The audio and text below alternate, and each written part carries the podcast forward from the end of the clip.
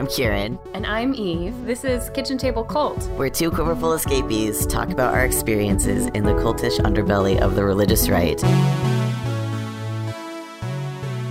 This is my Michael Farris voice. We should start with the question Why did the founders neglect to include parental rights in the text of the Constitution or Bill of Rights? Uh, okay, I'm going to drop the voice. We must remember that the whole concept of a legally enforceable Bill of Rights was an innovative concept that was newly conceived in the American Republic. James Madison once remarked that a Bill of Rights was but a parchment barrier, that is, a paper tar- tiger. Madison had witnessed invasions of religious liberty even after Virginia adopted religious freedom in its 1776 Bill of Rights. At the time, the view was that religious liberty was truly achieved in 1786 when a Virginia statute made this guarantee effective. This is completely backwards under our current legal theories constitutional provisions are more powerful than statutes. But in the founding era, because the British system had no written constitution, the idea of a law higher than a statute was still a relatively novel idea.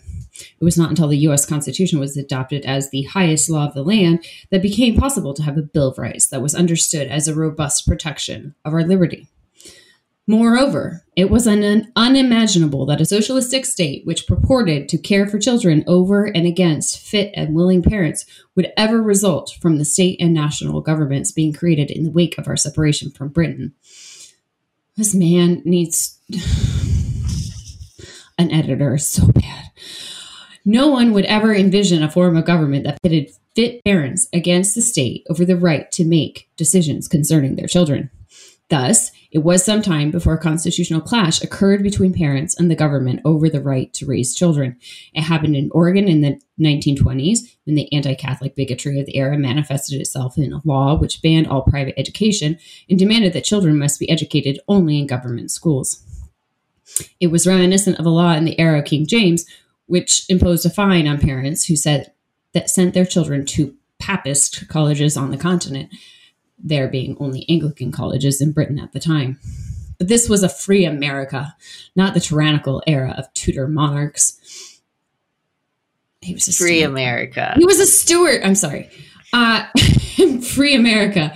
Uh, instead of telling parents that their children must attend a particular denomination schools, told them they must re- present their children to the government for compulsory instruction. This is where you insert the uh, Calvin and Hobbes comic strip where he's in the canning factory, but it's school and his head is the can and he's being filled with information and then sealed up. Mm-hmm. the Supreme Court heard the case of Pierce v. Society of Sisters in 1925 and rendered an incredibly important decision that trumpeted this principle. The fundamental theory of liberty, upon which all governments in this union repose, excludes any general power of the state to standardize its children by forcing them to accept instruction from public teachers only. The child is not the mere creature of the state. Those who nurture him and direct his destiny have the right, coupled with the high duty, to recognize and prepare him for additional obligations. While homeschoolers have both praised and relied upon this decision, we must recognize the basis on which the Supreme Court found parental rights to be constitutionally protectable, interests to be a bit thin. The legal principle used in Pierce was first announced in Meyer v. Nebraska. The court ordered that those privileges long recognized as at common law as essential to the orderly pursuit of happiness by free men were protected under the Due Process Clause. This historically grounded formula was eventually refined to protect the rights that are implicit in the concept of ordered liberty. The first use of this phrase was in the 1937 Supreme Court case in Palko v. Connecticut if implicit rights are tied to history, then there's a solid basis for determining what was a recognized right at a particular point in time. But that when the discovery of implicit rights is simply left up to the personal opinions of the Supreme Court justices, this theory becomes a vehicle which can be used by justices to impose their personal politi- political opinions on an entire nation. This is from the HSLDA Court Report 2006 from Mikey Farris. And this uh, is one of the foundational pieces that caused him to go ahead and start parentalrights.org and try to get a parent's bill of rights passed that they're still to this day trying to get passed through Congress because it's not enough for parental rights to exist in an ether, they must be documented as fundamental and sacred and above every single other thing. Welcome back to the Parental Rights Deep Dive with Kieryn and Eve. Um, Kieryn, for those who tuned out my reading, uh, what does Mikey Farris say here again? Uh, so basically, he's saying that parental rights are implicitly fundamental. They are like part of laws that have always existed. And the fact that they aren't recognized in the US law explicitly is because it was just unconscionable for like the idea that parental rights would be infringed back when you know we were writing the constitution but that has changed he's also against ruling like creating law from the bench which i which i think is like really funny right like, really funny now given where we're at now yeah, yeah. Like what happened to 2006 Michael Farris who was like it's bad to legislate from the bench. We need stuff in law and now he's like let's go ahead and just uh, you know, overrule all these decisions that have been decided that we're using you know, cases that we're using to legalize homeschooling and stuff, but are bad because nothing changed. Nothing Mikey. F has always been a pragmatist. Yeah you had to use Wayback for the to find this piece. Was it is it hidden and not available now? Yeah, so um, this was from the court report in 2006, which uh, unless you're a paying HSLDA member, you can't access the HSLDA website from back in that time. The archive. Yeah, without using Wayback Machine or being fortunate enough to have your own copy of the court report archives on your hard drive. Um, so yes, I used Wayback Machine to track this down because back in the early aughts, Michael Farris was less um, cared less about being appealing to the general population when making his arguments, and was very much more of a kind of theocratic loud fundamentalist approach to things. And now if you go to parentalrights.org, it's uh sanitized. Yeah. And as I as I understand it, living with a lawyer for a roommate, like his argument is that like the concept of fundamental rights has always existed in the same way since you know before the United States existed to today. And so it's fair game to interpret rights the same way now on using text from back then and not updating things, which brings me to my favorite soapbox of all time, which is biblical inerrancy fucked us all up yep. in every which way. Same story all over again.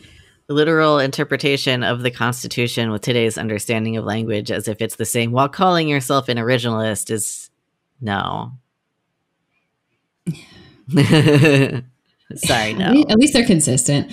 Um, okay, so what we're doing here today is we're going to be giving you uh, a like history overview of the evolution of the concept of parental rights, so that we can, you know, as we're talking about where things stand today and the nuances of the argument, you have this this background info and context it's going to take as long as it takes. I don't know if we're going to be doing two parts for the history or one, but buckle in because it's going to be a long ride.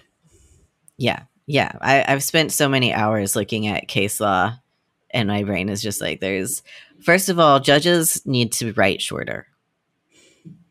They should I mean, use less lawyer, words. every lawyer needs a better editor than the one they have. Uh, and that's all I'll say there.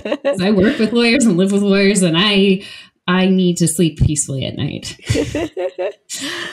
Two key texts that we are referring to for this work, in addition to our general knowledge and the resources of the experts at Coalition for Responsible Home Education, who are very generous to like check us on things as we are putting this together is Mary Ann Mason's book, From Father's Property to Children's Rights The History of Child Custody in the United States. And Jeffrey Shulman's The Constitutional Parent Rights, Responsibilities, and Enfranchisement of the Child, which uh, friend of the pod, Carmen Green, was a research assistant for at some point. So these two texts kind of give us a lot of the material that we're working with today. They fill in the gaps between like what we already knew and hopefully this will be helpful. Yeah. So when uh, we started off researching this, we we were like, oh, you know, it's it's parental rights. Like, how hard can it be to research this? And as it turns out, there's there's a lot of history. Uh, there's a lot of cases and a lot of like it goes back a long way. I was like, how how far does this go? Because you start off and like most of the precedent that groups like parentalrights.org or the Parental Rights Foundation, they're the same thing. Alliance Defending Freedom and a bunch of like other kind of right wing organizations that advocate for parental rights will start with is they'll start in the 1920s um, because that's when a lot of the big kind of landmark cases happen, and that's when the court used where they really zero in on this concept specifically. Yeah, yeah, that's when the court used the words fundamental in relation to parental rights. But it goes so much further back, and it really like the idea of children's rights, parental rights, the idea of children's rights evolves as society evolves from, you know, like what is the relationship between people and their community? What is the relationship and obligation between people and property? And where do people fall in that that spectrum of like property versus individual versus like you know uh, autocratic power of some kind. So one of the things that like you know kind of backing up, it's really evident how like people's views of themselves in their relationship to each other like in society shaped the case law as it comes closer and closer to the present day.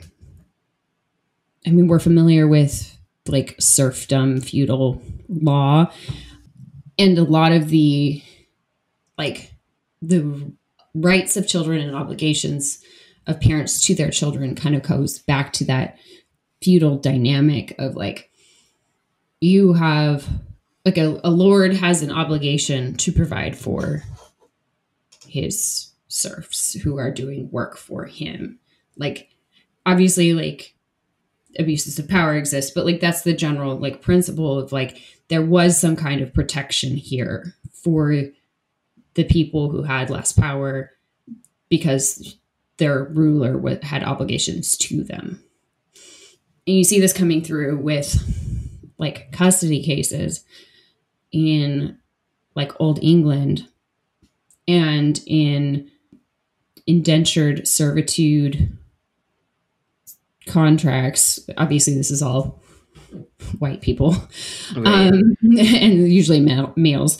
But like th- when you have a family who cannot provide for their children, they would like send farm out the kids, right, for uh, into like indentured servitude or to you know a convent or whatever. Mm-hmm. Um, and like that was part of they were obligated to do that because they couldn't provide for their kids. So they were obligated to find them a place where the child would be provided for.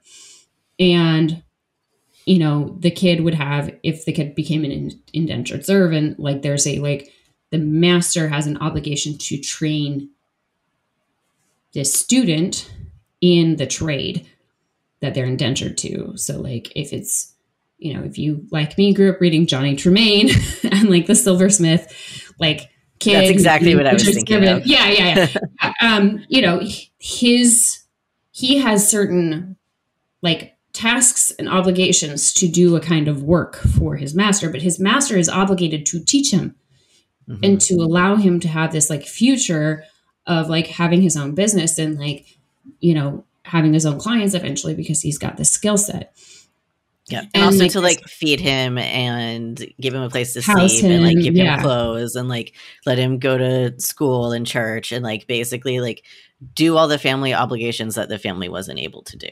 and this is based in like the the understanding of like you have an obligation to your community to participate as a member of that community and to keep the health of the community at a certain level like so whereas like you know we're all very like individual mind your own business kind of like not my problem that's not how society functioned back in colonial period the colonial period because there there was a everybody was in each other's business because it was their business Mhm. in ways that it's not anymore so like welfare systems existed through these like these tools of like convents and uh, indentured labor and uh, apprenticeships and stuff like that was a kind of a welfare system like a safety net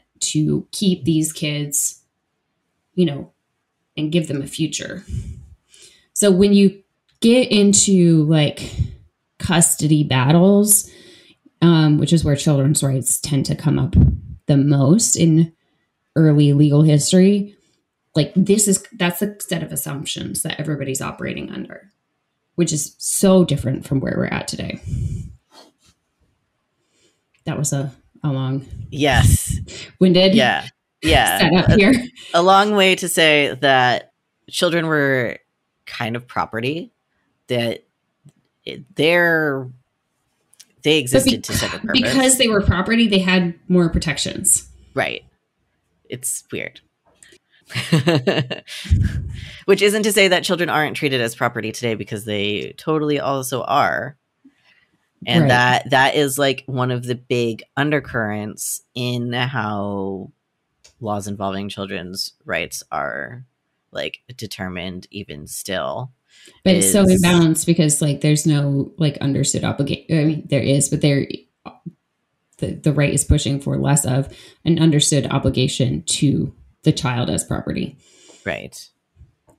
Yeah so uh you get to these these early cases where you have situations where like a dad is abusive the mom is trying to get custody of the child and it's like who gets the kid even if like the woman doesn't have property rights and all of this stuff and it and so there develops this legal concept in english common law in the late 1800s early 1900s about best interest became the best interest standard like what's the best interest of the child Mhm. and i'm going to read this section which is quoting from mary ann mason's book de Mandeville exemplified this is a case from 1804 rex v de Mandeville exemplified the doctrine of a father's paramount rights to his children. In this case, the mother had run away from an allegedly brutal father, but Lord Ellenborough of the King's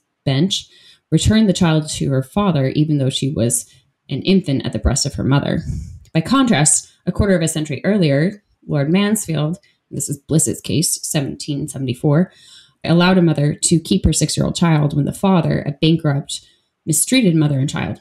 Lord Mansfield held that the public right to superintend the education of its citizens necessitated doing what appeared best for the child, notwithstanding the father's natural right. Thus, he planted the germ of what would become the best interest standard in the New World. One court in the New World justified its decision of giving custody to the father by stating that the language of the law places the husband and father at the head of the household to serve the quote peace and happiness of families and to the best interests of society.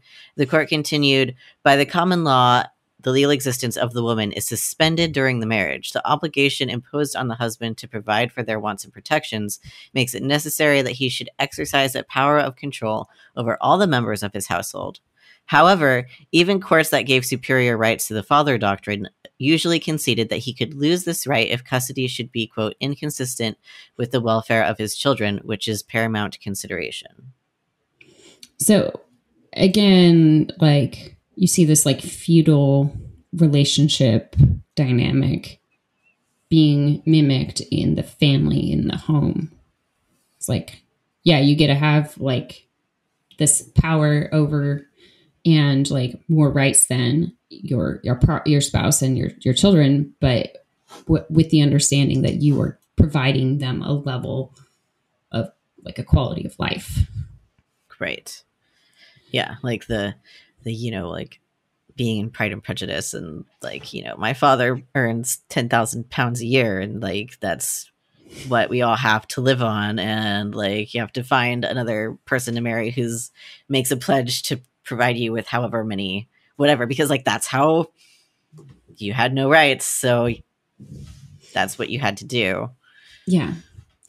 And you know honestly in some ways like i feel like the protections were better because yeah. it was much more clear about what your obligations were. Right again, this is speaking of white people only, basically. Right. But very, very important. Very, we very will... important class, class and race intersection here. But yes, yes, and yeah, like we will later touch a little tiny bit on like this is very different from like ICWA stuff. Yeah. Like this is sort of a it's not really a different conversation, but it's racism in the US is bad and it does weird things. And, and the, the law has for a long time existed to protect that. Yeah. Uh, okay. And then so Shulman, we had a conversation with him, you know, prepping for this episode. And one of the things he said in, in that conversation is like, if th- you're thinking about, you know, before the American Revolution, the idea was that you were raising your children and training them toward independence. Education was a public concern and a compulsory duty of society. Fathers were entitled to their child's work as the father fulfilled his duties to his child. And again, we see that mimicked in the indentured servant contracts for these these you know um, welfare cases, these children that needed that outside family support.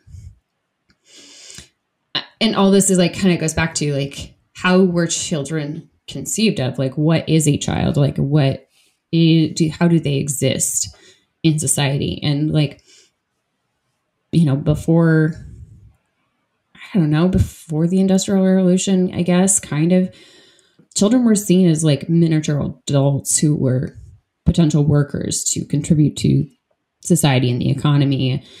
And as there became more of an established middle class children started being seen more as innocents needing protection, you have like there's documentation of parenting advice like shifting from being like to parents generally mm-hmm. to being directed more at mothers. And fatherhood was like less seen as like a an involved role involving like input and mentorship and supervision. And his role was like more turned into outside the home protecting and providing and so women, like children, became like an extension of women in this period. And this kind of goes into the whole middle class Victorian era idea of like women as the angel of the house. Mm-hmm. You know, uh, children were also like similarly romanticized as these like extensions of that, you know, virtue and innocence that the woman was supposed to have and bring to the family. Right. Yeah. Which also, you know, it makes me think a lot of the more traditional family values where, like, you have like Mrs. Beaver and just sort of like doing housewifey things and being there for. You're referring to Mrs. Beaver from Narnia. No, leave oh. it to oh. Beaver. It's leave Cleaver, it to Beaver. not Beaver. Sorry. Beaver's I never watched boy. I remember Beaver. I was thing. like, I was like, Mrs. Beaver. I don't. No, no, well, no. I guess it kind of yes. works.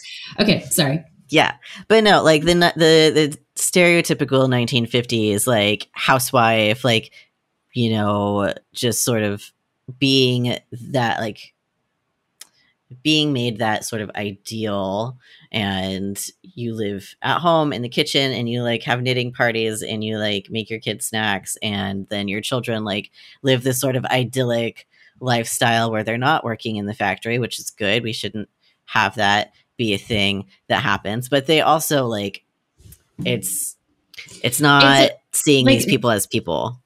I mean, it's a very modern invention, and I mean modern in terms of historical eras, not in terms of like right now. But like Right. the idea of the nuclear family working as like an independent unit, like Mhm. isolated from society, and not having like being like impermeable Right. in relation to outside society. Um, whereas before, I had been much more fluid, um, much more like I don't know. The the there was a lot of like flow in and out, and women were workers and had always been workers. And as the middle class got more and more established, you had more and more white women being like kind of like kept as ladies of leisure, which of course like begs the question of like what was everybody else doing? Like nothing changed. Right. the other like race and class, you know, women were always working. There was always that.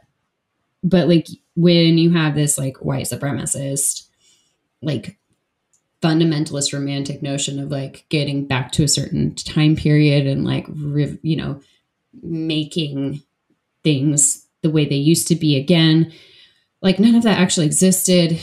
And that nostalgia is, isn't very artificial like created around mm-hmm. like these shifting values and like trying to reinforce the new and different power dynamics to shore up cis male white power Yep.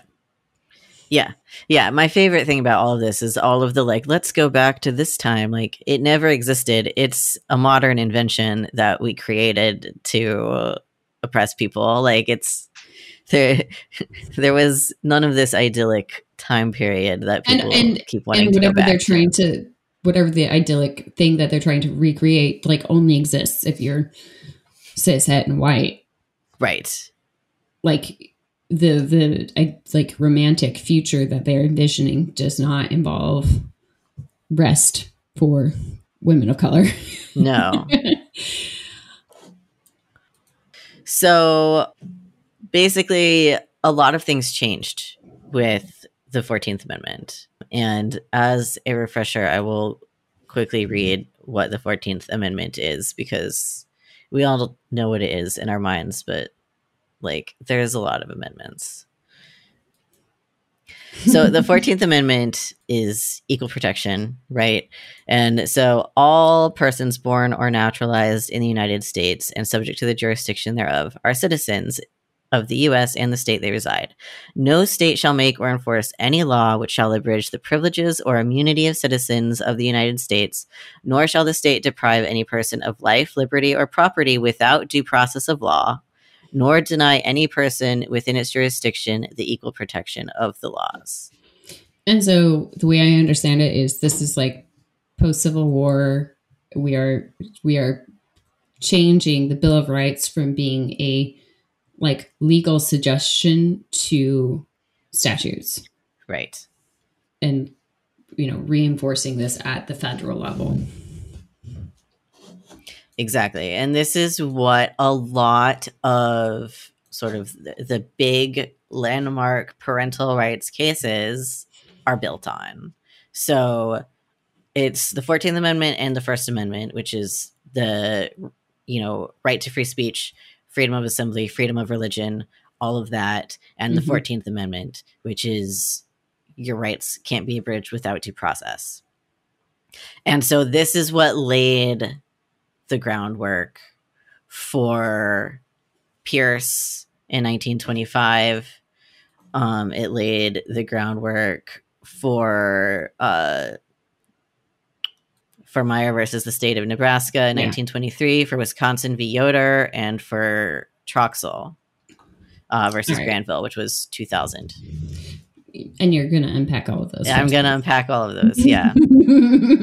um so when i was doing research for this i thought it would be uh, smart to get sort of like the history from the horse's mouth so to speak so i went to parentalrights.org and looked up what cases they cite as the ones that they use for their history of parental rights and i looked those cases up Mhm. and like for the most part there are a couple cases that happen in like the 1870s but for the most part things happen in the 1920s and so the first one Well, and is- before we get to the 1920s, yeah yeah we've got the the tender years doctrine. We got to talk about. oh yes do you want to unpack that one Okay, so basically, this is like where you're getting the like legal precedent around this concept of like children being an extension of the maternal unit.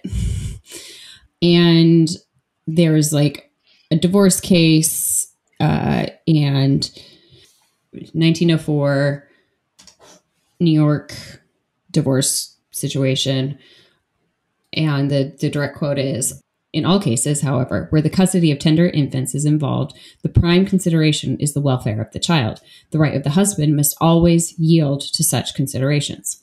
Nature has devolved upon the mother the nurture and care of infants during their tender years, and in that period, such care, for all practical purposes, the absent in the absence of exceptional circumstances, is almost exclusively committed to her. At such periods of life, courts do not hesitate to award the care and custody of young infants to the wife against the paramount right of the husband, where the wife has shown herself to be a proper person, aka not a slut, and is able to fully discharge her duty toward her child. So, again, like we're getting the codification of like this romantic idea of what children are and what mothers are and what motherhood is and means and does. Right. And Okay. this is also, I could be wrong, but probably like the first time that this responsibility has been explicitly awarded to a woman as opposed to the husband or the father or like the head of the household. Yeah.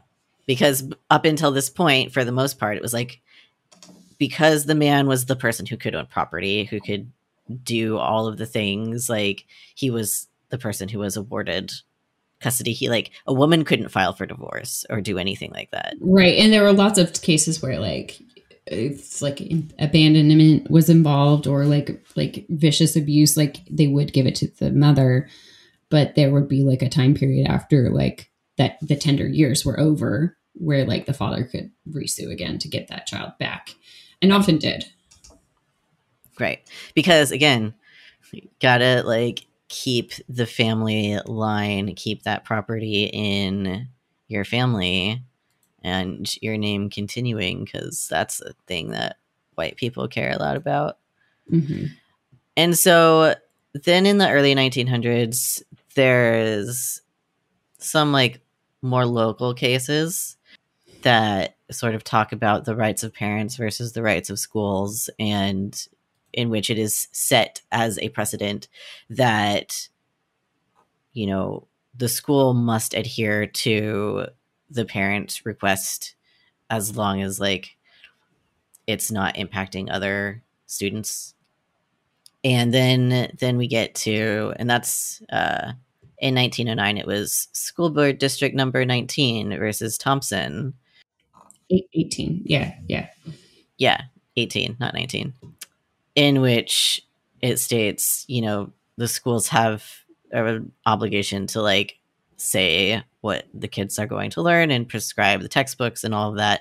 And the parent has a right to make a reasonable selection from the course of study for his child to pursue and the school has to like be chill with that. Yeah. Which is an important sort of underlying case, but is not like a huge foundational case in the same way that Meyer versus the state of Nebraska is, which happened in 1923. And the interesting thing about this, um, this case in particular, is that the US really didn't like German people. yeah this time? is the Ger- the german Yeah. Yeah. and and so i mean it's uh, after it's right after world war one what can you say Right. Yeah. And so in the state of Nebraska, they wanted to like ban teaching a foreign language, aka German, before eighth grade. or like And teaching in primarily a foreign Right. language yeah, right yeah, because you couldn't have your kids be bilingual before eighth grade. That's bad for American citizenship, or so the state of Nebraska said. Okay, and also just just a note in case you forgot, like we don't have a national language. Right. So, like, by the way, this is like bullshit on so many levels, but continue. every every level. But the takeaway that all of the parental rights extremists use is in the decision, they said corresponding to the right of control. It is the natural duty of the parent to give his children educated education suitable for their station in life. Corresponding to the rate of control.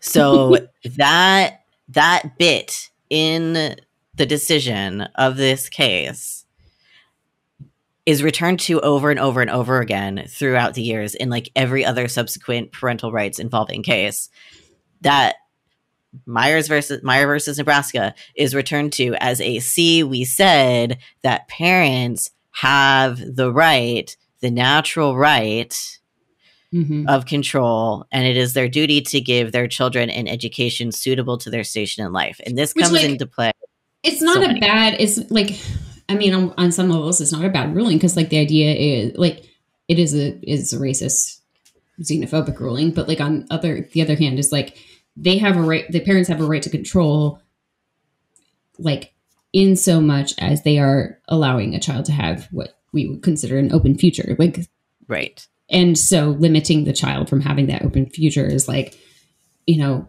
an obligation that you have in exchange for that right. And and like on some level we like this even though like the actual case itself is like just silly. Yeah. Yeah. And i mean like what this wound up meaning was that this the teacher was able to teach in german. Like german was not banned uh as a language to be taught. It was deemed within the right of parents to choose to have their child learn in german so as like long as they weren't like restricting their future to be like engaged ci- citizens Right, exactly. And so then two years later uh, is Pierce versus the Society of Sisters. And I need to remember which state this happened in um, because basically, okay, so this was in Oregon. And Oregon uh, wasn't chill with Catholic people at the time. mean, most of the us wasn't i mean remember when jfk got elected they were worried that the pope was going to tell them what to do Oh yeah, yeah. So there was a lot of anti-Catholic uh, sentiment happening, and Oregon tried to ban Catholic schools, and that was obviously found to be unconstitutional because um, that's you know an infringement of people exercising their First Amendment right and their Fourteenth Amendment rights as well. And which is why flagging this which is why we have the the nazi homeschool case that's going on and like yeah these parents basically do have the right to like indoctrinate their children yeah, Right. in like exclusively nazi ideology as their education like it it's based on the same principle Yeah. Yeah, exactly. So Pierce cites the Meyer versus Nebraska case. This case was used and is used as a basis to include homeschools as non private schools. And it's used to say that compulsory attendance infringes on the parental rights to dictate the education of their children. So the key point in the decision in this case is the fundamental liberty upon which all governments in this union repose. Oh my God, these people and their writing excludes any general power of the state to standardize its children by forcing them to accept instruction from public teachers only. The child is not the mere creature of the state. Those who nurture him and direct his destiny have the right, coupled with the high duty, to recognize and prepare him for additional obligations. again the, all the like right wing bullshit is based off of the the right the right the right and they Mhm. overlook the part where each of these rulings includes a duty to the child Right. Yeah. Yeah. Yeah. That's, you know, it, the important part is that they have the right to decide, not, not the outcome. and this is where the like fun- fundamental parental rights kind of is coming up again and again as like with the assumption that like it means the same thing then as it does today which is not the case No, it's not. which is what Um, we're seeing seeing the piece that we read at the open of this episode with from Farris. Yeah. There are several more cases that happened that all cite Nebraska and Society of Sisters in their decisions that I'm not really going to get into because it's really, really redundant.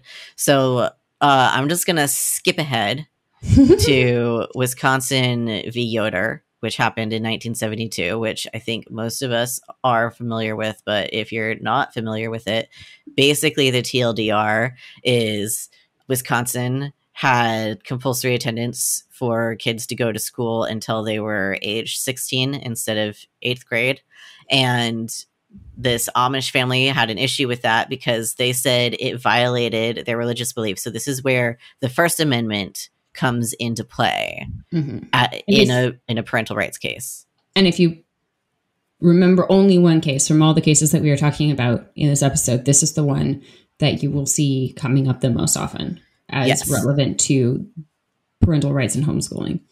Yep. And again, this case references like Meyer versus Nebraska and Pierce v. v. Sisters and a whole bunch of other cases are referenced as reason for the ruling in this case, which said that the state of Wisconsin was infringing on the religious beliefs of the parents by forcing their children to go to public school. Therefore, it was unconstitutional. And this is why we have religious exemptions now for Right. homeschooling. So, you know, the religious right of the Amish parents to pull their kids out of school and like make them work on the farm at eighth grade, uh, as opposed to age 16, creates a situation where in Virginia now, mm, you know, my mom registered us with the state as homeschooling under reg- religious exemption for re- religious reasons, which meant that we had no obligation to be accountable to anyone about what kind of schooling we were get getting and like like if we were getting any schooling at all like because it's under the religious exemption clause like there's no oversight and that's based off of this case Yeah, so much educational neglect and abuse in homeschooling settings happen because it's legal to do, because it would infringe on your parents' right to practice their religion. Yeah so when are we starting our own religion where kids get to tell their parents what to do Right? Well, that that would involve giving children rights on the same standing oh as their that adult no parents. which obviously no like that's not a thing that's happening but so there was uh, another case that yoder references is prince versus the commonwealth of massachusetts um, which very like similar kind of situation. And the bit that is important in yoder in the decision was even more markedly than in Prince. Therefore, this case involves the fundamental interest of parents as contrasted with that of the state to guide the religious future and education of their children. The history and culture of Western civilization reflect a strong tradition of parental concerns for the nurture and upbringing of their children. So here we have again establishing that the rights of parents are like elevated and higher and extremely important and should not be infringed. yeah Uh, and not a whole ton has happened uh, like at the scale of Wisconsin v. Yoder. Um, there have been there like there are a bunch of cases in the 1970s, um, and then there's Washington versus Glucksberg in 1997. That honestly, I had a really hard time parsing. But all of that, that this is basically the rest of the cases just sort of reiterate the idea that parents have an implicit and in and fundamental and even quote unquote constitutional as protected under the 14th amendment right to educate and care for and control and all of these things for their children um, which brings us to the last case that we've had which happened in 2000 it's troxel versus granville And this is really interesting because this is the case. This case paired with the emergence of the uh, signing of the ratification of the UN Rights of the Child Act in the early aughts has is, is like the basis for activating the modern parental rights extremism movement. Yeah, yeah, convention is the rights of convention. Yes, yeah. the Convention of the Rights of the Child. The language uh, is different. It, yes. it means the same thing, but it's different. yes. Yeah, and so in Troxel versus Granville, the situation was these people had been married. One of them committed suicide. Grandparent in Washington state, a third party is allowed to sue for custody of children, or was in 2000. And so one of the parents committed suicide, and the other parent was like, okay, whatever. And the grandparents sued for custody and wanted to be seen like what the Supreme Court determined was like an unreasonable amount um, and and to to the point where it would, this is key, infringe on the fundamental right of the parent to control and care for their child. Um, and so the the key takeaway in Troxel, after they go through all of the cases that I mentioned and some others that I didn't, the decision written by O'Connor says In light of this extensive precedent, it cannot now be doubted that the Due Process Clause of the 14th Amendment protects the fundamental right of parents to make decisions discerning the care, custody, and control of their children. And this is what the right wants to put in law. And the the dissent? Is this the dissent that Thomas? It was like a half dissent. It okay. was like like he he he agreed it's, with it, but he was he was yeah he he he didn't think they went far enough. Okay. So Thomas says in reaction to this opinion, our decision in Pierce v. Society of Sisters holds that parents have a fundamental constitutional right to rear their children, including the right to determine who shall educate and socialize them. The opinions of the plurality Justice Kennedy and Justice Souter recognize such a right, but curiously, none of them articulates the appropriate standard of review. I would apply strict scrutiny to infringement of fundamental rights. And this is where it gets real tricky. This is where it gets fun. So, what the fuck is strict scrutiny, and why do we care at all about these weird words? Okay, let me try to repeat what we have been told by our in-house counsel unofficially. So we are not lawyers. This is not legal advice. we don't know what we're talking about. We but we do know what we're talking about. Traditionally, there's like rational rational basis review, which is the normal standard of review that courts are applying to situations. So, like, does the government have a right to like tell people how to live in these ways. So, like zoning disagreements, that kind of stuff. Most things fall under that. Then there's intermediary review, which is about, tends to be used around like discrimination cases. And then strict scrutiny is the like highest kind of review. And it's it's where a law is infringing upon a fundamental constitutional right and it has to like really thoroughly prove that the government has an interest in this conversation. And so what Thomas is saying is like O'Connor's decision does not direct you know future judges to in what kind of review they should be using to look at these questions and he's recommending strict scrutiny which implies like that kind of First Amendment religious freedom, freedom of speech kind of rights. Right. Basically, would elevate the rights of the parent to the same level of like freedom of speech rights. Right.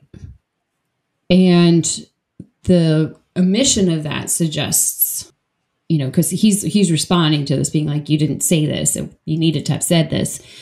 and the deliberate omission of this kind of suggests that like O'Connor's leaving it to intermediary review. Which makes more sense, honestly. Right. Because this is yeah. about how we interact with each other, not like human rights. And I just have to say, like, the concept of human rights as like a phil- philosophical term is like I'm not I'm not as well versed in this as I would like to be, but my understanding is that like it is another one of these evolving concepts that does not mean the same thing as it used to mean. And so the way we think about human rights is relatively new mm-hmm. when it comes to, mm, you know, philosophical manifestos and in, in terms of the law. So there's a lot going on here as these like societal understandings of these terms are changing and the assumptions around them are changing and what's being loaded onto them is changing. Right. Yeah. But, you know, Michael Farris et al. would like us to believe that the understanding of fundamental rights, fundamental parental rights as described in the 1920s, are the same as we think of them and how he has set out to interpret them today, which is to basically mean like they are revered and cannot be infringed. So like if if something comes up in court for strict scrutiny, for the most part like that law or whatever that is in question is like not really active until it's determined whether or not it actually infringes on your constitutional right. And if it mm-hmm. does infringe on your constitutional right, then it is not a thing anymore. Mm-hmm and they're not bringing that by not bringing that level of scrutiny to this question like tells you a lot of things. Right. And if we if we did bring that level of scrutiny if we if we if if the parental rights.org people got their way. And we passed the parents bill of rights at the federal level which codifies you know the right of parents as fundamental, as a written down explicit constitutional right to the same extent as the 14th Amendment and the First Amendment and all of the other ones.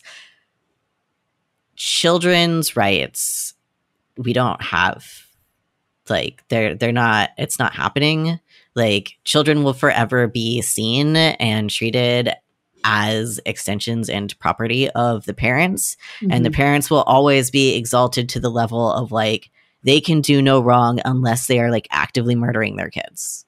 Right. It becomes like a lot of work to prove that a child that a parent is not treating their child right. And it's already a lot of work to prove that. Yeah.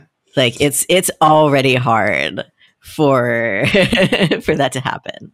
Speaking of burden of proof How's this playing out in other situations today? not great. Not great. Not, not great. great.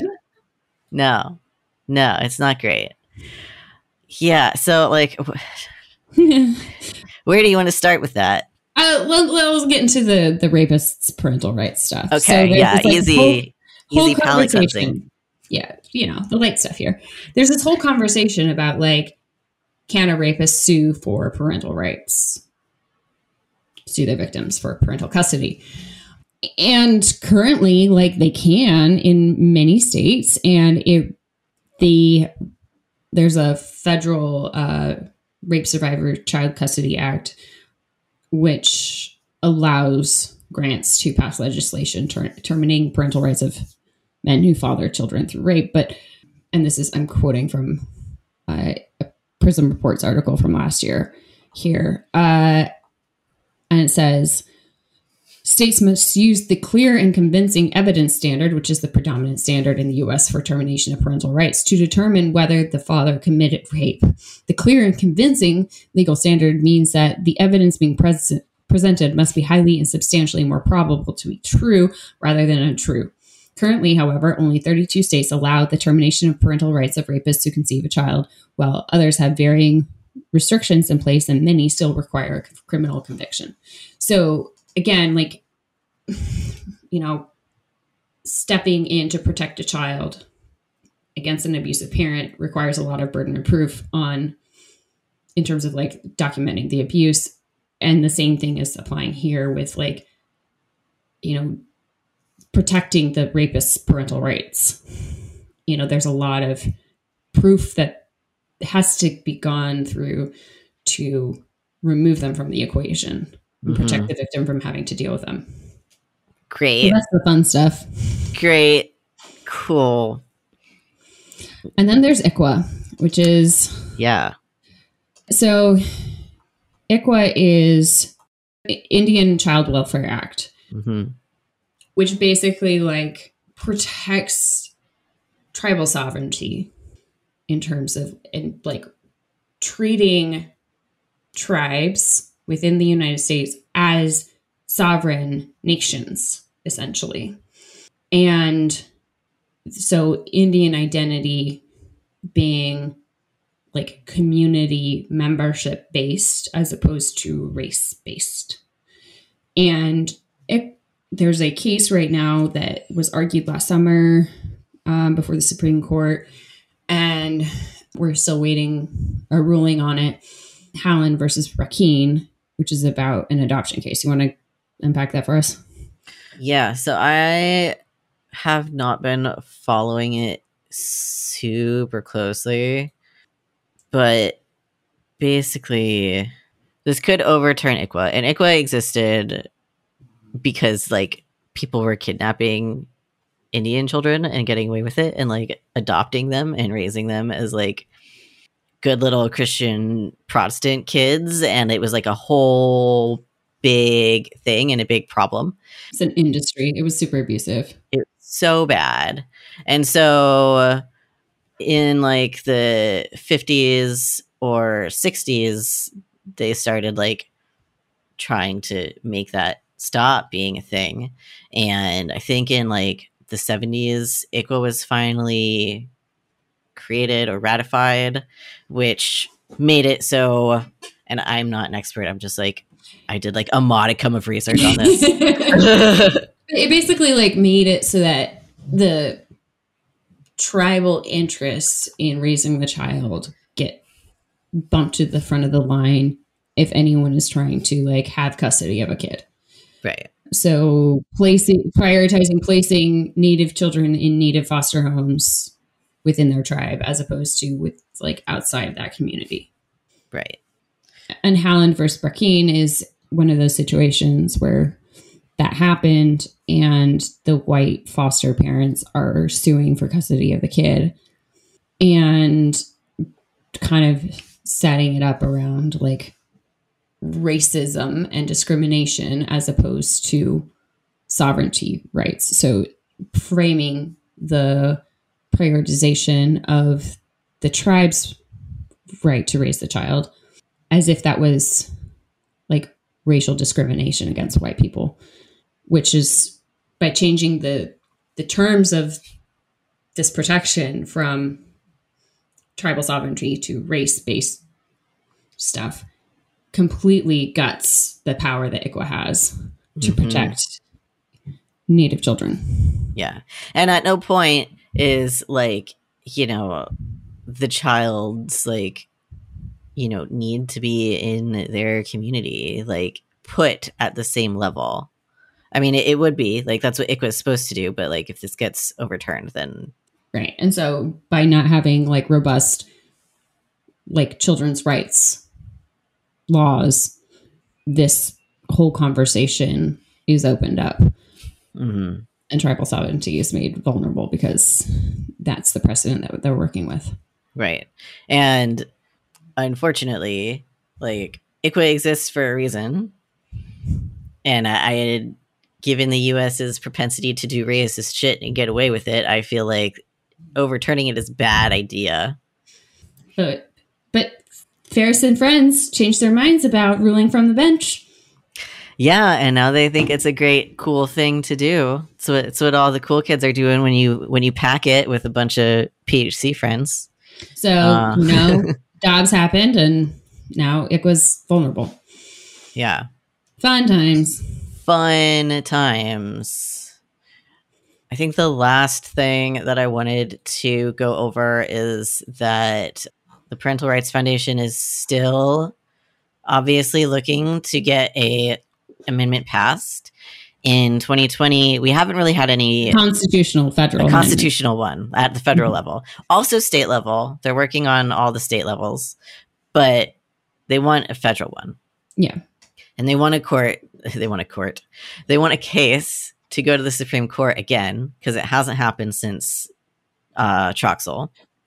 And so in in 2020 in Texas, another case happened. Yes, they want to establish strict scrutiny. Right, exactly. Their whole goal that Clarence Thomas explicitly outlined in the year 2000 is to get strict scrutiny to be the standard that is applied to parental rights cases. And so in uh, in 2020, another situation kind of similar to Troxel's happened in Texas, where uh, there was these parents who were separated and divorced, and this woman was going to marry her fiance, and then she like got in a in a car accident. And so the father had custody, the grandparent sued for custody, and the fiance sued for custody. And both the Alliance Defending Freedom and Parental Rights Foundation and other random right wing Texas family organizations got involved and wrote letters to the court to say, like, one, the uh, natural biological parent should have full say over what happens to their child. And uh, you should agree with us because of all of these Supreme Court cases that agree with us. And the court ruled in their favor and the father is still obviously letting like his kid see her grandparents and the fiance. But they really were excited when this happened because they were like this is going to be the next troxel case. And so they were actively looking for the next troxel case. And because it's been settled in texas it's not going to go to the supreme court. Right. So they they need a new one that they can so they need a new one. And you know it's adf they're very good at this. They will mm-hmm. find one. They will find one. And given everything that's happening right now with parents' bills of rights being, you know, whipped through legislatures all over and whatever, like it's going to happen soon. There's going to be another case that they're going to push to the Supreme Court so they can further embed the idea in precedent mm-hmm. that parental rights are fundamental and protected at like to the same degree as all of the other rights. And it's really, really crucially important that we understand that like parental rights in the way that they're describing them come at the cost of the child. Mm-hmm. Like they just want the parents' right to choose and to dictate. Mm-hmm. They don't care. Like they're they're not caring about the parental responsibilities being met they will say that they do. Like they're like obviously a parent can't murder their child, but like Beyond there's that? so much between murder and like all of the other abuses that can happen. And if children don't have any kind of protections, they are set up to be at the like hands of their abuser until they can escape. Yeah. And we've really lost ground on establishing children's rights as a like solid legal argument to use. And so we're stuck playing in the parental rights sandbox as the parental rights extremists are setting the terms of play for us. Mm-hmm. and it's really really scary. Yeah so that's um that's where we're at with the law right now and that's mm-hmm. that's how we got here and hopefully like this has been kind of long and it's a lot of law stuff so, like hopefully we explained it in a way that makes sense because understanding at least the basics of like the gravity of this and the hugeness of this is crucial to understanding what's coming next and how they're going to get there and like who's mm-hmm. behind it and why which and this we'll is, get to this is why words mean things and have so much impact in these kinds of situations, which is why we're always urging people who believe in children's rights to not use the term fundamental parental rights and not like encourage that concept because it creates such an imbalance of power. Mm-hmm. Children have rights. Parents have responsibilities. The end. Go get your merch from CRHE if you want to shout that to the world. Yeah, Thanks. put it on a tote bag.